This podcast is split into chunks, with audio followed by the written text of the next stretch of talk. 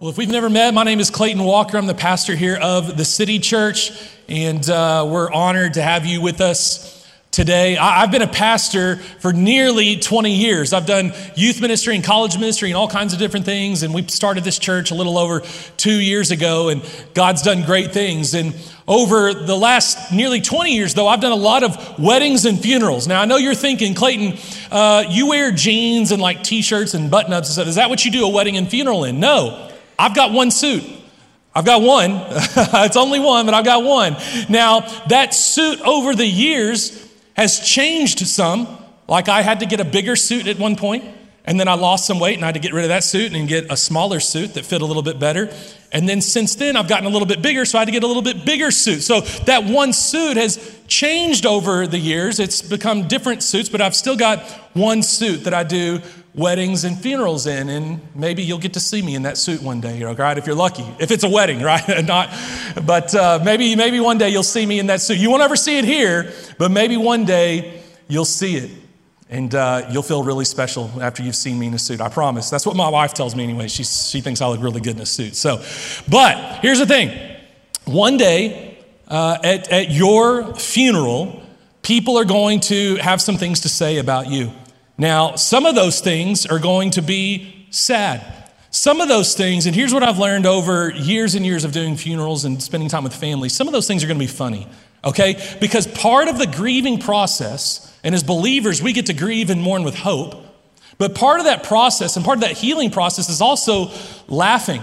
And so I asked our staff this week, I have some of my friends and uh, family, my brothers, and said, hey, what are some of the funny things? I know you're going to be devastated. I know you're going to be weeping and crying when I'm gone, and I know you will be too. I know you love me so much, and you're going to be so devastated when I'm gone one day. Okay, but there's also going to be, I promise you, if Brandon and Mark have anything to do with my funeral, you know there's going to be some laughing at my expense, okay? There, there just will be. And so I asked our staff and family and friends, I just said, hey, what are some of the funny things you would say about me? And I'm going to share some of those each week in this series. Uh, but here's the one from this week. All right, one of our staff members said, Your clothes will finally fit because your body will have atrophied so much. And I'm thinking, What are you talking about? My, hey, Laura Tatum.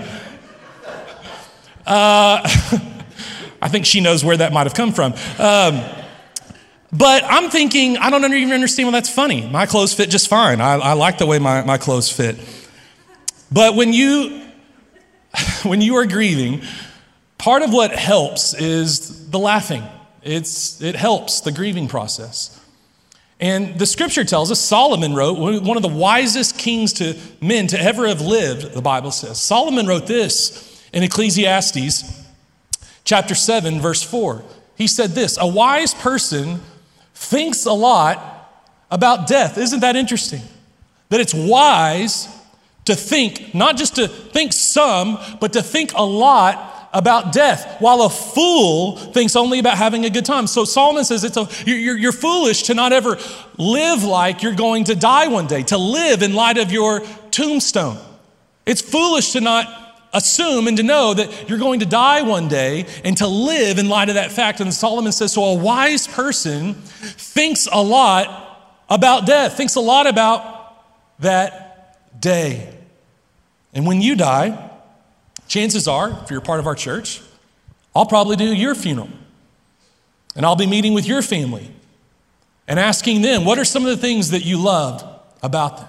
And they're going to tell me stories, and they're going to be good stories, they're going to be great stories, and there's going to be some funny stories. But let me ask you this probably the most important question in this series.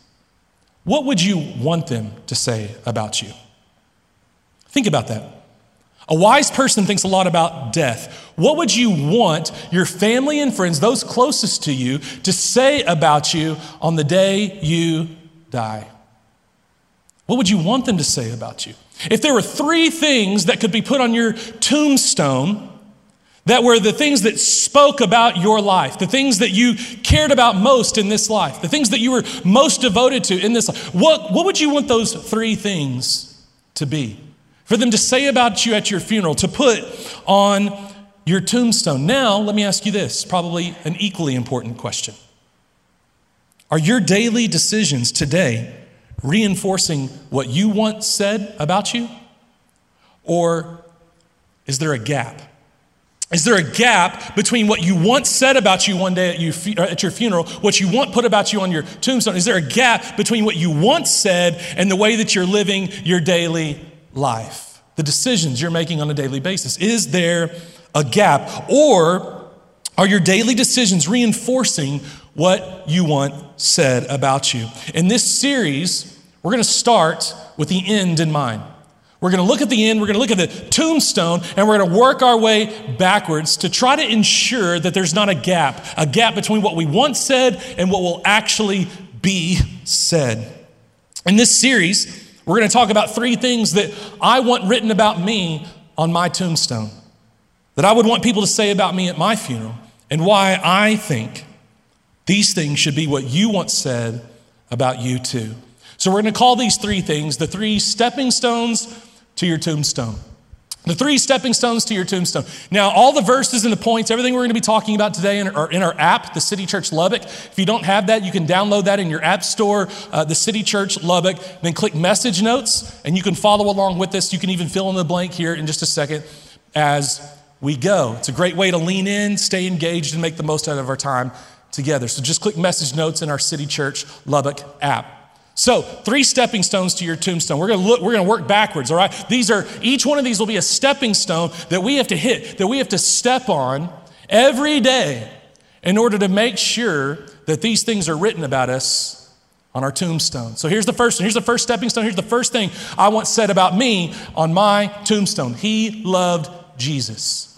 That's the number one thing I want said about me at my funeral, the number one thing I want written about me on my tombstone. He loved Jesus. Now, if you're not a follower of Jesus, or maybe you've just kind of been a, a, casual church attender most of your life, you may think that's a little extreme.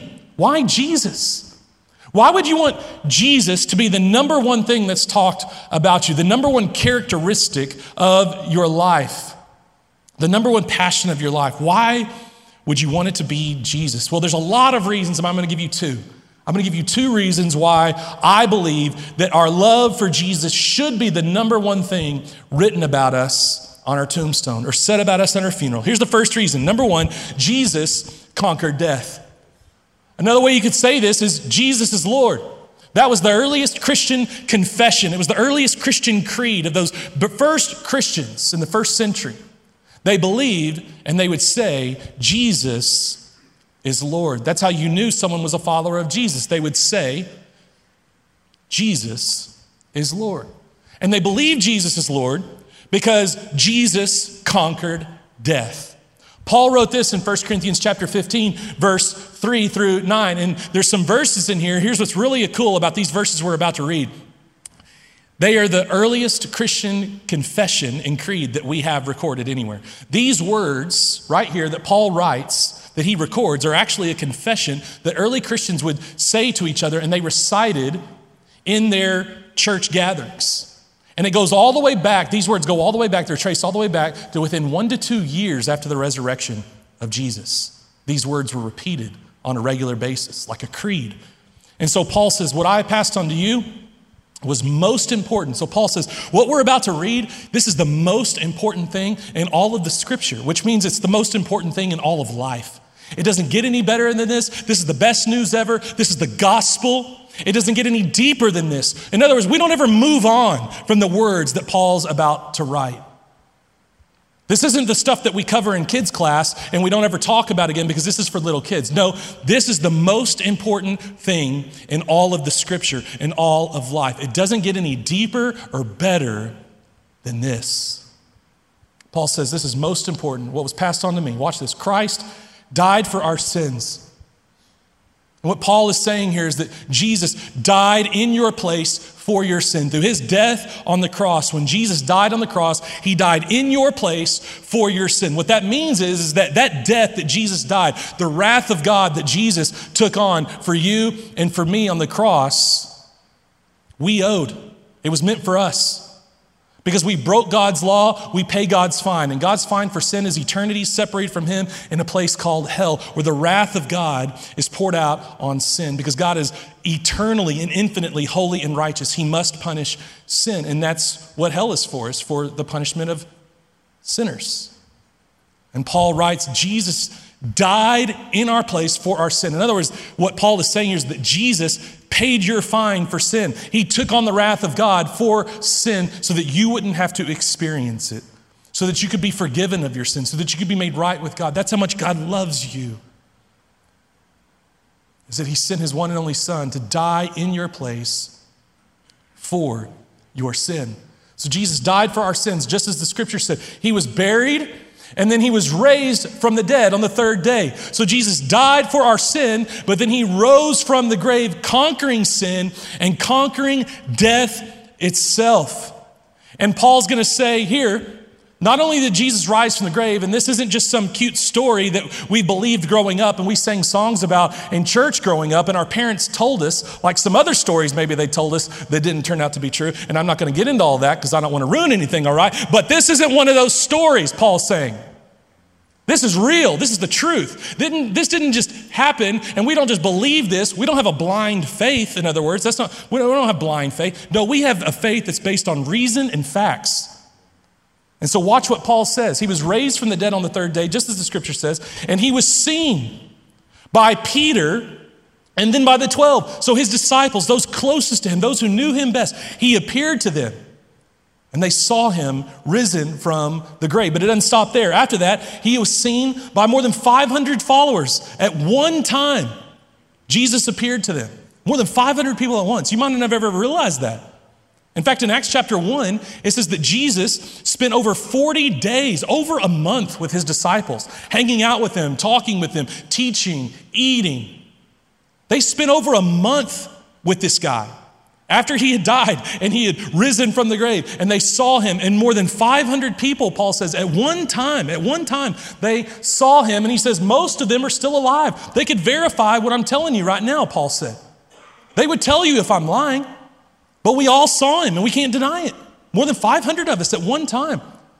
In fact, when Paul was on trial before, uh, for, for his life, after he had been arrested in Acts, and he's on trial and he's speaking with one of the Roman governors, he tells him, he says, Hey, this wasn't done in a corner.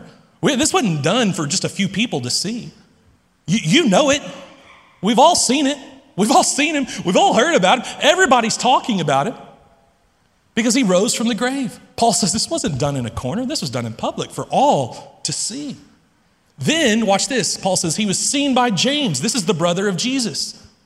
James's brother was Jesus. And Jesus had several brothers. In fact, throughout the Gospels, it says many times that Jesus' brothers, like James, thought Jesus was crazy, right?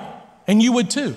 I mean, if your brother came up to you and told you he was the son of God, you'd say, Bro, I love you, but you've lost it. Okay, we're, we're done. Okay, I can't, I can't take this. I'm not going to listen to this because this is crazy talk, right? People who claim to be God get locked up in nut houses, right? I mean, uh, we, don't, we, we don't believe them, we don't listen to them. Jesus' family, his own family, thought he was going out of his mind.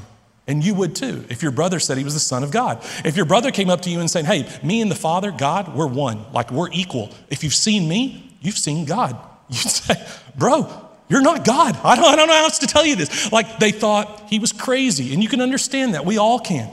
Well, James saw Jesus risen from the grave. And now we have a letter from James, the brother of Jesus, claiming that Jesus is his Lord and Savior. And that Jesus, his brother, was everything he said he was. What would change someone like that? How could you convince your brother that you are in fact God? Well, if you rose from the grave, that'd be a good start, right? If you died and then you came back to life, you might be thinking, okay, maybe there's some truth to what you're saying. I didn't believe you before, but I don't know what to do about this because you were dead and now you're alive. James saw his brother Jesus risen from the grave and he became a believer. He became a preacher. He became an evangelist. In fact, he died as a martyr in a gruesome, horrible way, saying that his brother, Jesus, was the Son of God, and then he saw him risen from the grave. And later, by all the apostles, so all the apostles, all of his followers saw him. Last of all, as though I had been born at the wrong time, Paul said, I also saw him. For I am the least of all the apostles. In fact, I'm not even worthy to be called an apostle. After the way I persecuted God's church, Paul said, I was the worst of people. I was the worst of sinners. I hated Christ's church. I hated his followers. And so Paul other scriptures tell us, was breathing out murderous threats against followers of Jesus. He hated them. In fact, when he saw Jesus, when Jesus appeared to him, he was on his way to throw more Christians in jail because they wouldn't stop talking about Jesus. He hated them. But Paul said, He appeared to me, and I couldn't deny it, that there was Jesus standing before me, risen from the grave. And Paul goes from being a church persecutor to the one of the most powerful evangelists the world has ever known. And he would die a martyr's death, saying that Jesus was, in fact, the Son of God, that he was who he said he was, he's Lord. And he died saying he eyewitnessed Jesus risen from the grave. Jesus proved that he's God through his conquering, through his rising from the grave.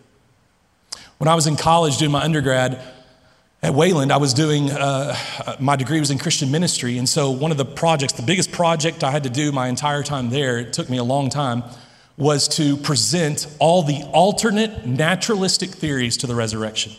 So, so the resurrection, follow me here for just a second. The resurrection is the supernatural explanation for Jesus' body not be in the tomb, and for the beginning of the church, and for these people, the disciples who were scared, uh, locking themselves in a house, fearful of the Romans, thinking they're next, to becoming these powerful, bold evangelists and preachers of the gospel. So, so you got to explain this somehow. And the, they couldn't come up with a body, the Jews and the, the Romans couldn't come up and produce a body to show that Jesus had not risen from the grave. And so all these theories begin to pop up in order to try to explain away the supernatural explanation, which was the resurrection.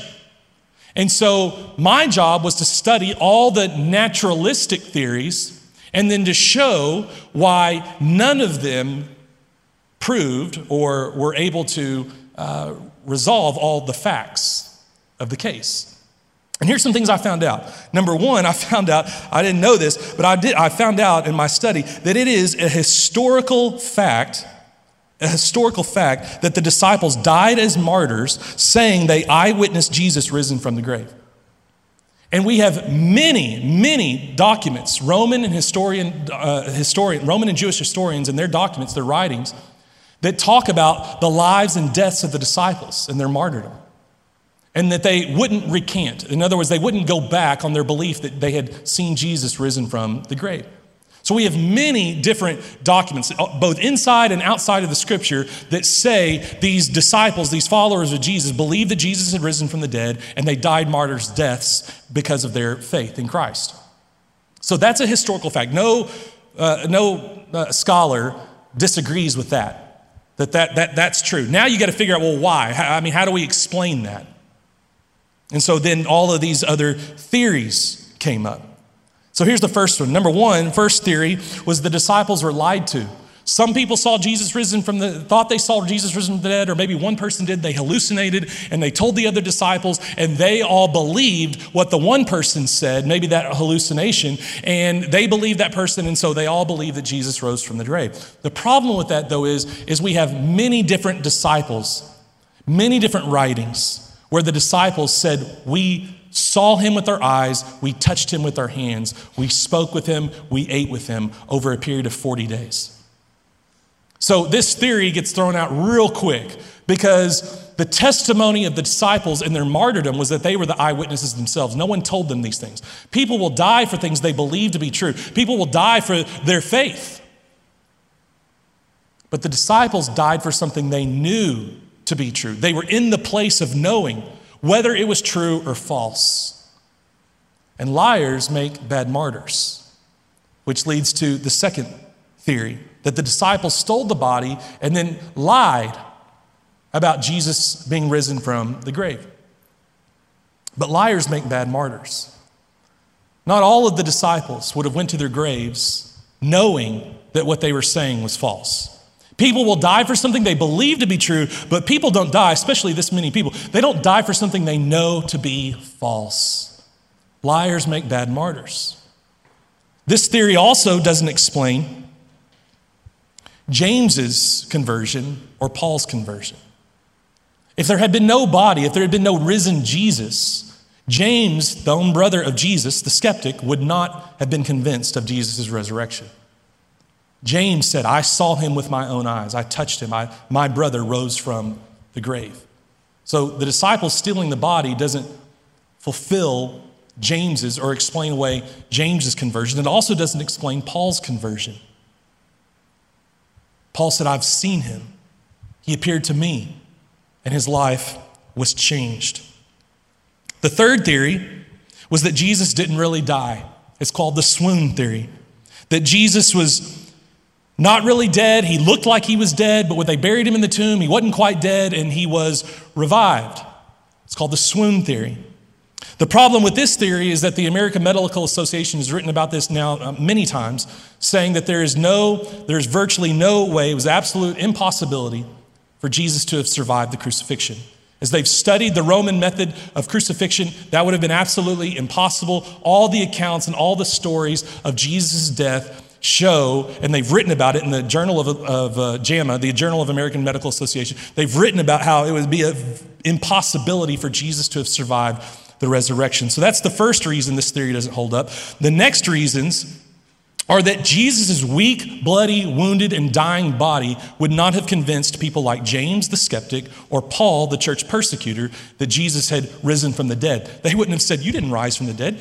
You're just, you're still dying. You're, you're, you're dying right now. Like you're almost dead as, as, as you are. Like a, a bloody, wounded, weak Jesus would not have convinced anyone to die for their faith. It wouldn't have changed the lives of the disciples, turning them from fearful people into these bold evangelists.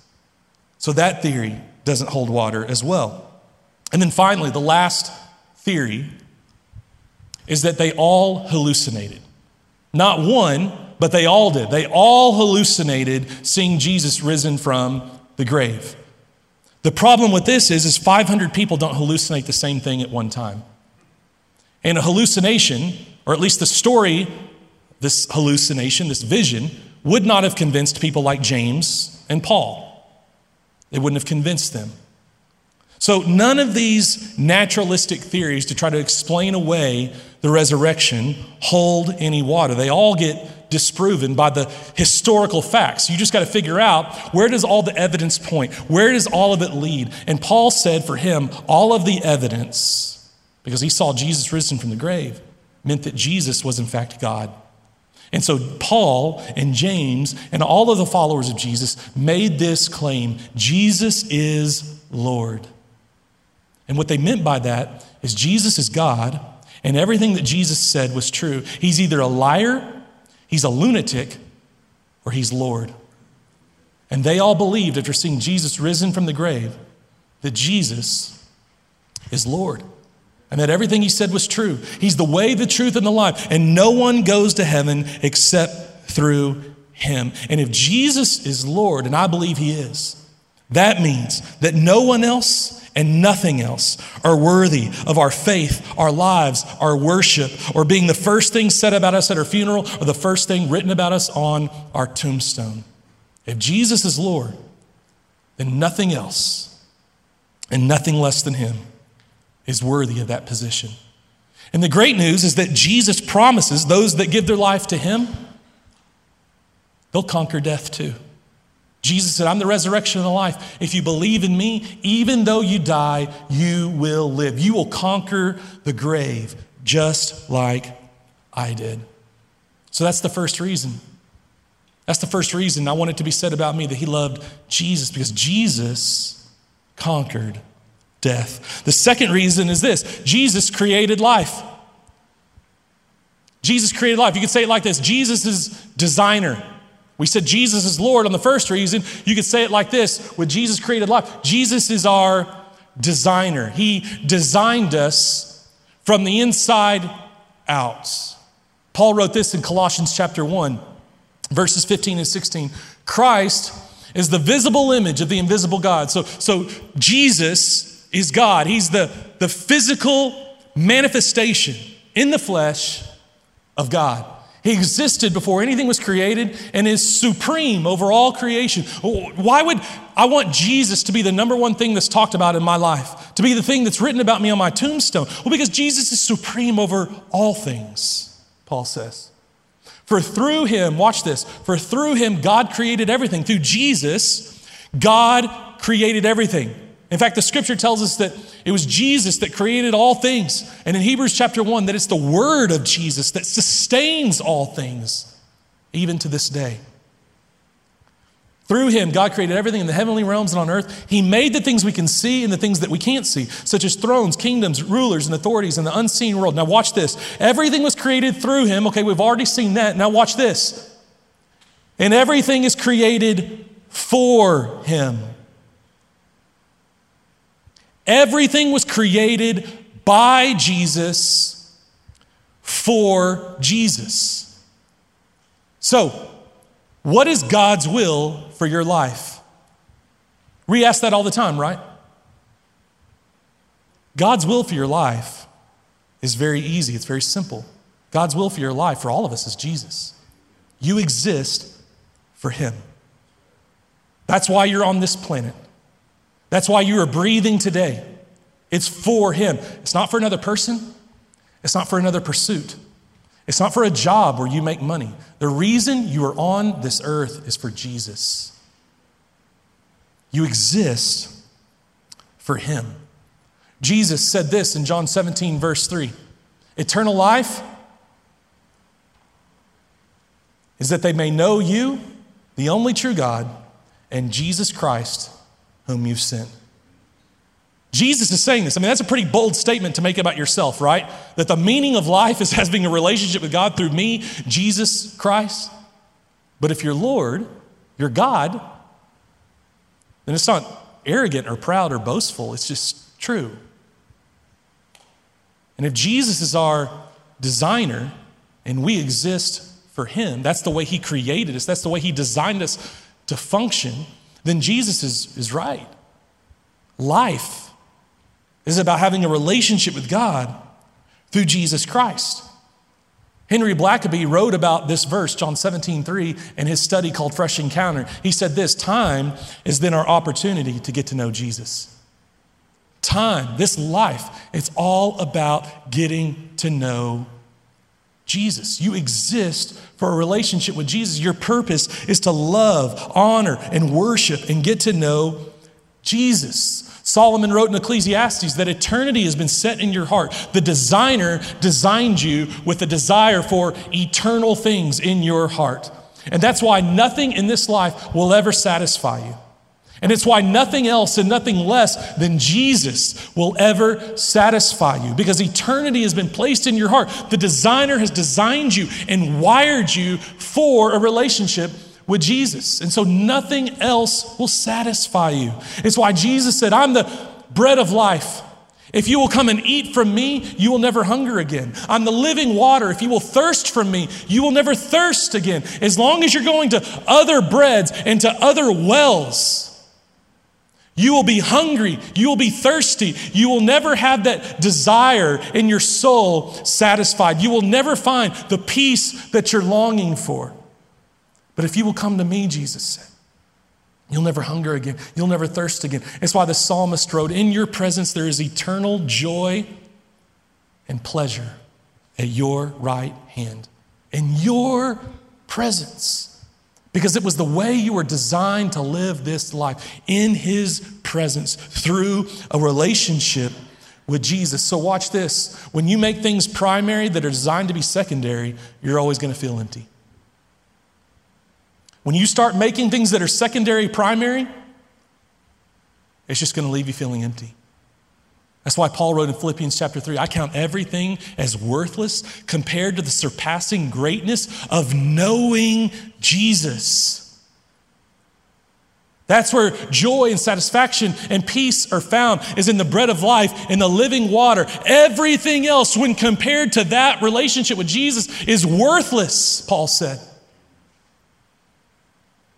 And when I try to take those things that always leave me feeling empty, that always bring me the pain, that always bring me the regret, when I take those things and I start making them primary, it just leaves me feeling empty. But, but, if Jesus is your number one, and when you make Jesus your number one, then you can properly enjoy the number twos. If Jesus is your number one, and you seek him first, like he said, then he'll add everything else unto you as well. In other words, you can then begin to enjoy all the things in this life when you're living life the way it was designed to be lived with Jesus as your primary, as your priority, as your number one. Then everything else starts to make sense. Then I can properly enjoy my marriage and material things because they aren't number one, they aren't primary. Now I can properly enjoy those things because they're in their right order. They're in the order they were designed to be. You were created, you were designed for Jesus and nothing else and nothing less than Jesus will ever satisfy you.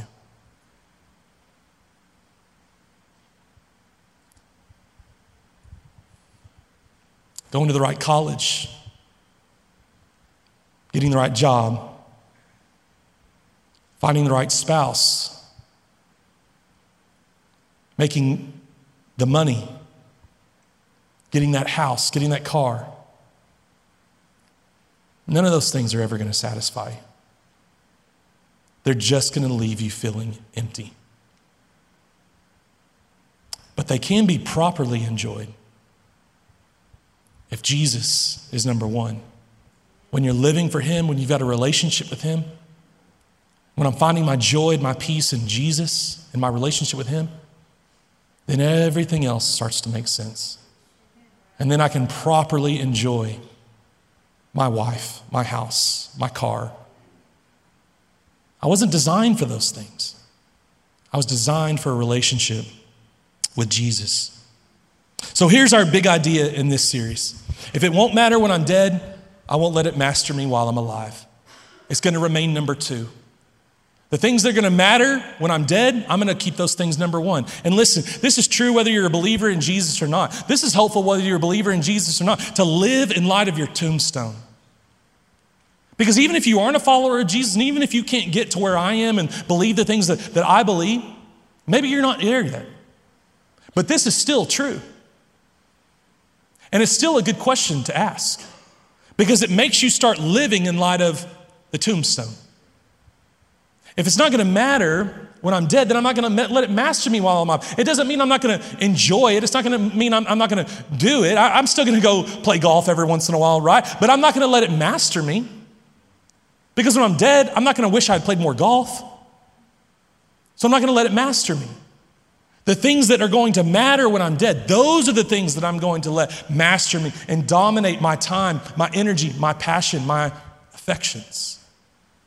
But if it's not going to matter when I'm dead, then I don't want it to master me while I'm alive. You know, when you die, in less than a second, a split second, the scripture says you will be in the presence of God. To be absent from the body, the scripture says, is to be present with the Lord. In less than a second, you will be standing before God in His presence. What a sobering thought. And that could be any day for any of us. The scripture says, James, the brother of Jesus, said that we're not guaranteed tomorrow. Our life is a mist. It's here one day and it's gone the next. A month ago, I lost a pastor friend of mine who's a pastor in Odessa. He's younger than me, three kids, younger than, younger than my kids. Traveling to Ruidoso on a road I've traveled many times, that many of you have traveled many times. Him and his wife died. All three of their kids survived, younger than me. None of us are guaranteed tomorrow. Today, tonight could be your day. It could be your night. And in less than a second, you will be standing in the presence of God. For some of you, when I say that, it excites you. Some of you, when I say it, it worries you. It scares you. And if it does, it probably should. Because in some ways, it's, it is a scary thought.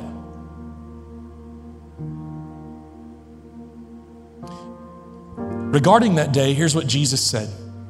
Matthew chapter 7, verse 22, he said this On judgment day, on that day when you stand before God to be judged, many will say to me, Lord, Lord, we prophesied in your name and cast out demons in your name and performed many miracles in your name.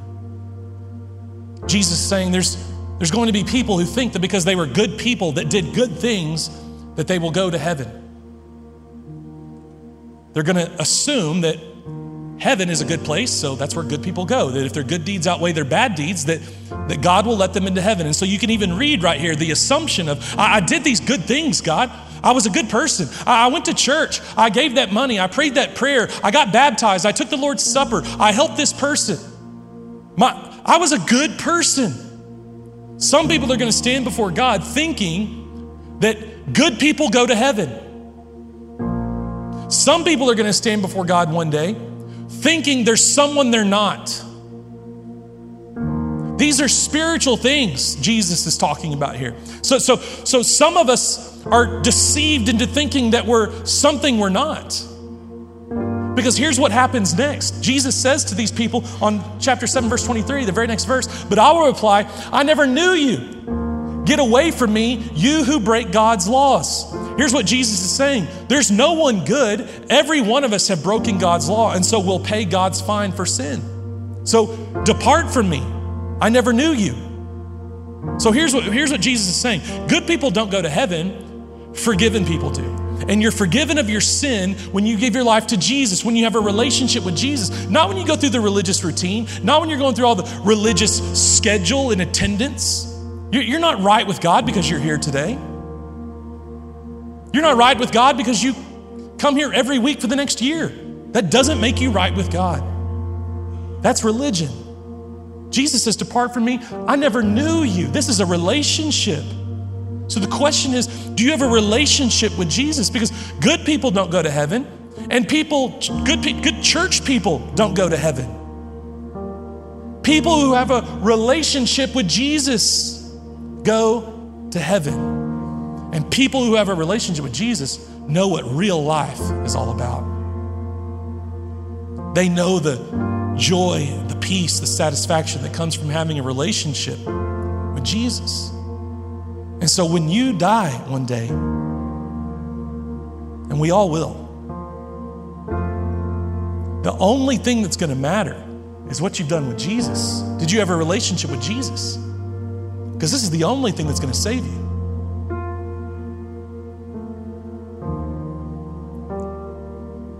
So when you think about that day, does that day excite you? Or does it kind of scare you?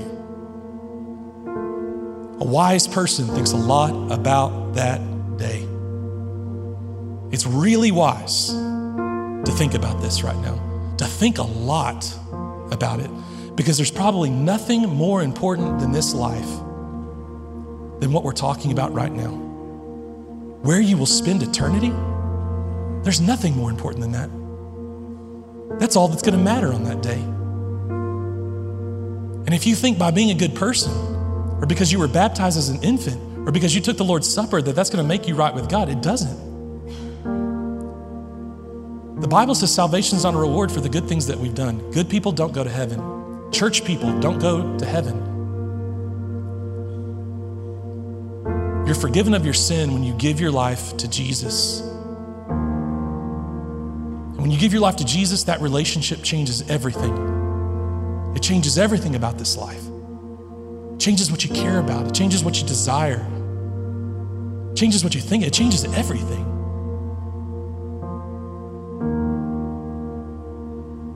So if you're here and you've never given your life to Jesus before, maybe you've been playing the church game, Maybe you thought if your good deeds outweigh your bad deeds, that that would somehow make you right with God.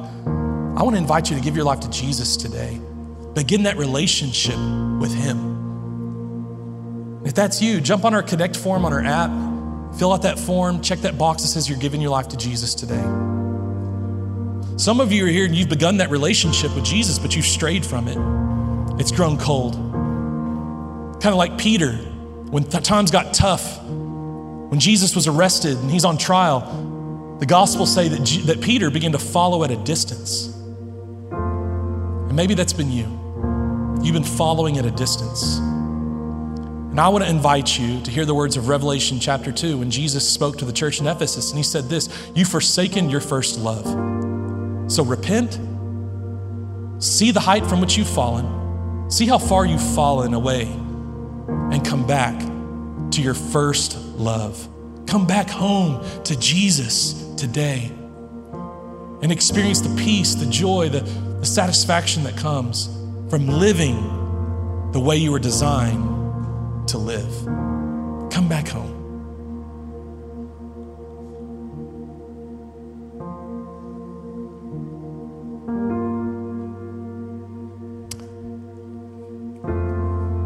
Not long ago, I, I did a funeral for a man who has come to our church since the very beginning.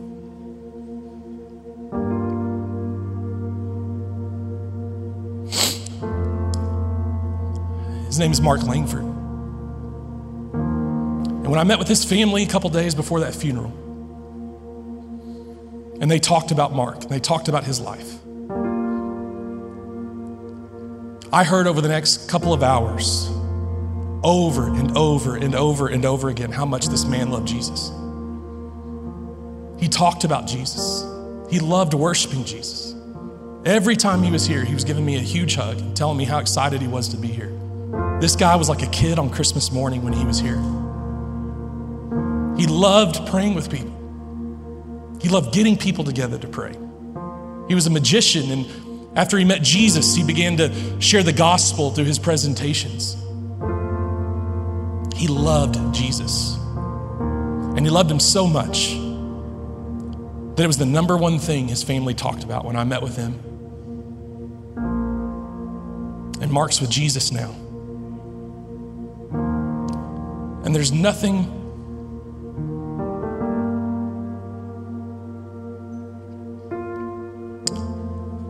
I think he would say there's nothing more important for you right now than to make sure you have a relationship with Jesus.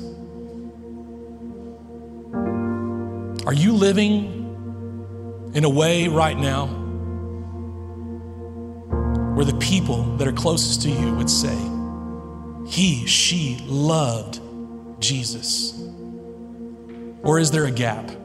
Is there a gap between what you would want them to say and what they will actually say? Would you pray with me? God, I pray this morning.